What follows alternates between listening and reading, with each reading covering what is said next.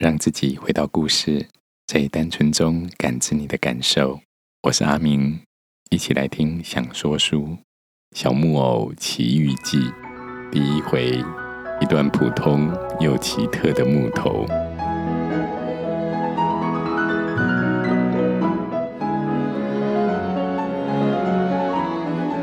亲爱的孩子，你好。在很久很久以前，有一个国王。哦哦，不对不对，我们今天要说的不是王子跟公主的故事啊！重来一次，重来一次。在很久很久以前，有一段木头，这一段木头普普通通的，看起来就跟其他的木头没什么差别。这一段木头可以做什么用呢？你可能会以为啊，这段木头可以用来盖房子，但不行。这段木头不能用来盖房子，因为这段木头太普通了，平凡无奇的一段木头，称不上是好木头，但也不差啦。它还蛮硬的。对那些很久很久以前的人们来说，这段木头看起来就像烧柴火的那种木头，适合用来烧火煮饭。或是烧火取暖。有一天，这段木头不知道什么原因，来到了一个老木匠的仓库。这位老木匠叫安东尼奥。安东尼奥的鼻子常常都红彤彤的，有时还会红的发紫，而且鼻头啊有一层油光，看起来就像半颗莲雾那样。所以这个老木匠还有个外号叫做“莲雾师傅”。莲雾师傅正在准备制作一张木头桌子。他在仓库里看到了这一段木头，他觉得这段木头啊，蛮适合做成桌子脚的。于是准备了一下，量了量这段木头的长度和宽度，拿起一把小斧头，打算呢先把外侧的那些树皮给劈开。当他把斧头举起来时，忽然听到有人在跟他说话。好像是一个小孩在说：“轻一点，别太大力哦，我会受不了。”老木匠停在那里，手也停在半空中没动，前后左右看一看，到处都没人啊，是谁在说话呢？连吴师傅放下斧头，在工作台附近和底下找来找去，都没有人，但明明有听到声音的。莲雾师傅打开柜子检查，没有人。他忍不住走到仓库的那一堆木屑前面，看着这一堆木屑，忍不住啊，就在木屑堆里翻找，看是不是有小孩躲在木屑堆里面说话。可是没有。他抬头看了看窗外，然后走出门，在仓库四周绕了一圈。仍然没看到什么小孩。莲雾师傅摇摇头，大概啊是自己听错了吧。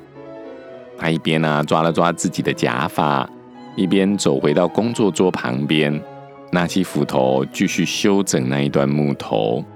刚劈下去，那个小小的声音又出现了。啊，有点疼，有点疼哎。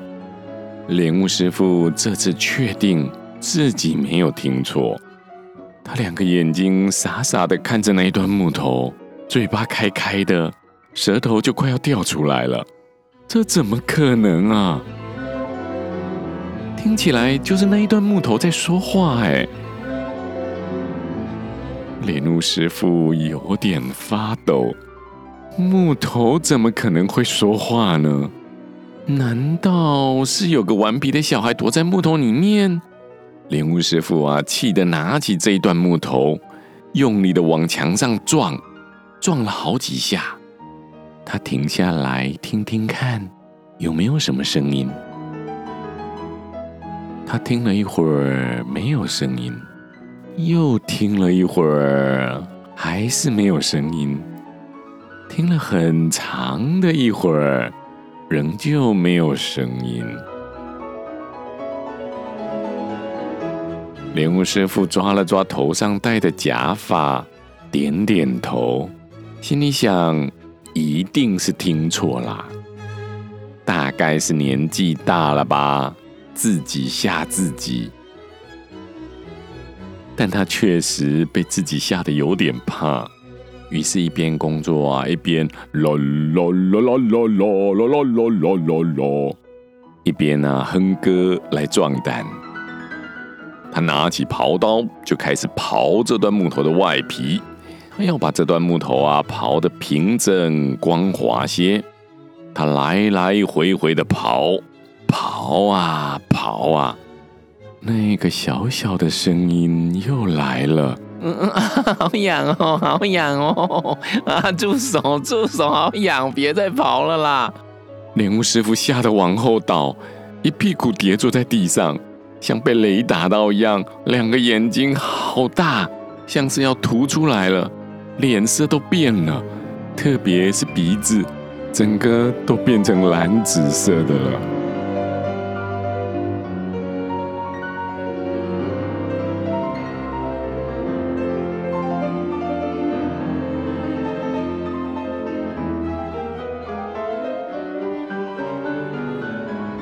就在这个时候啊，有人来敲门，莲雾师傅啊才醒过来，有气无力的说：“哦，进来。”门一打开，一个活力充沛的老人走了进来，那是另外一位老木匠，他叫杰佩托。杰佩托的头上戴着黄色的假发，看起来很假的那一种假发。有点像是一坨玉米糊啊，盖在头上一样，所以他的外号就叫老玉米糊。不过啊，杰佩多的脾气不太好，他很讨厌被人家取绰号。也因为这样啦，附近的小孩都知道，如果要惹杰佩托生气啊，就故意在他旁边喊“老玉米糊”。然后杰佩托啊，就会立刻变成一只失控的野兽，乱发脾气，乱吼乱叫。杰佩托进来后，看到莲雾师傅坐在地上，就问安东尼奥师傅：“早安啊，你干嘛坐在地上啊？”莲雾师傅回答说：“嗯，你不懂，我在教小蚂蚁算数学。”杰佩托说。哟，您可真厉害啊！杰佩托，是什么风把你吹来啦？不是风，是脚带我过来的。说实话，我今天来是有事要请你帮忙。灵物师傅一边爬起来一边说：“可以呀，老朋友啦。”凡是我能做的，我一定帮忙。安东尼奥，我今天早上起床的时候啊，脑子里有个想法，哎，想法说来听听啊。我啊，要做一个很棒的木偶，很厉害的那一种啊，可以跳舞，可以击剑。还可以在空中翻跟斗的那种木偶，然后我带着这个木偶去旅行，到处在街头表演来赚钱。啊，赚了钱就可以当做旅费，再买些红酒喝。你觉得这个主意怎么样？真是个好主意耶，老玉米糊。那个小小的声音啊，又出来了。杰佩托和莲雾师傅啊是老朋友了。杰佩托没有想到莲雾师傅竟然会叫他老玉米糊，气得僵在那里，气到脑袋空空，没办法思考。杰佩托的胸膛啊一上一下的鼓动着喘气。安东尼奥，你为什么羞辱我？我没有啊。你刚才叫我老玉米糊，我没有啊。这里又没别人，不是你说的，难道是我说的吗？还是小蚂蚁说的？你刚刚明明有说。我没有啊。你有我没有。你就是有。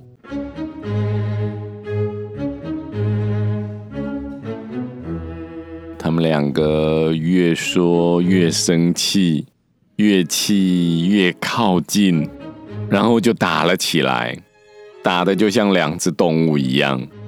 等到打完了，停下来，才发现安东尼奥手上抓着杰佩托的黄色假发，而杰佩托嘴里咬着莲雾师傅的灰色假发。莲雾师傅说：“把假发吐出来还我。”杰佩托也说：“可以呀，你先把我的还我。”两个老木匠分别拿回了自己的假发，先戴好，然后握握手。他们决定啊，要永远做好朋友，再也不打架了。好朋友莲雾师傅啊，就主动问了：“杰佩托，你今天来需要我帮你什么忙啊？”亲爱的安东尼奥，我是想跟你要一段木头来做那个很棒的木偶。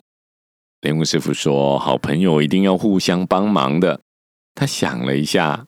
就走过去工作桌，决定把那一段普通又有点奇特的木头送给杰佩托。正当莲雾师傅把那一段木头拿给老朋友的时候，那一段木头晃了一下，从莲雾师傅的手里滑了出去，正巧就打在杰佩托的小腿骨上，打得他痛死了。哟，安东尼奥。你就是这么送礼物的吗？你把我的小腿都要打断呐！我发誓不是我打的，这里又没别人，不是你打的，难道是我打的吗？还是小蚂蚁打的？是这段木头打的。我当然知道是木头打到我。但是用木头打我的是你，我没有啊！你这个爱说谎的老头，杰佩托，你要是再这样羞辱我，我就要叫你老玉米糊了！你这只蠢猪，老玉米糊！你这头蠢驴，老玉米糊；你这颗蠢蛋，老玉米糊。两个人呢，都气坏了，又打了一架，还是像动物一样啊，又抓又咬的打成一团。等到停下来时，莲雾师傅的鼻子被抓破了。而杰佩托师傅的衣服被扯破了，两个人啊平分秋色，又戴好假发，然后握握手。他们决定要永远做好朋友，再也不打架了。然后杰佩托很有礼貌的谢谢莲雾师傅，这才扛起那一段普通又奇特的木头回自己家去。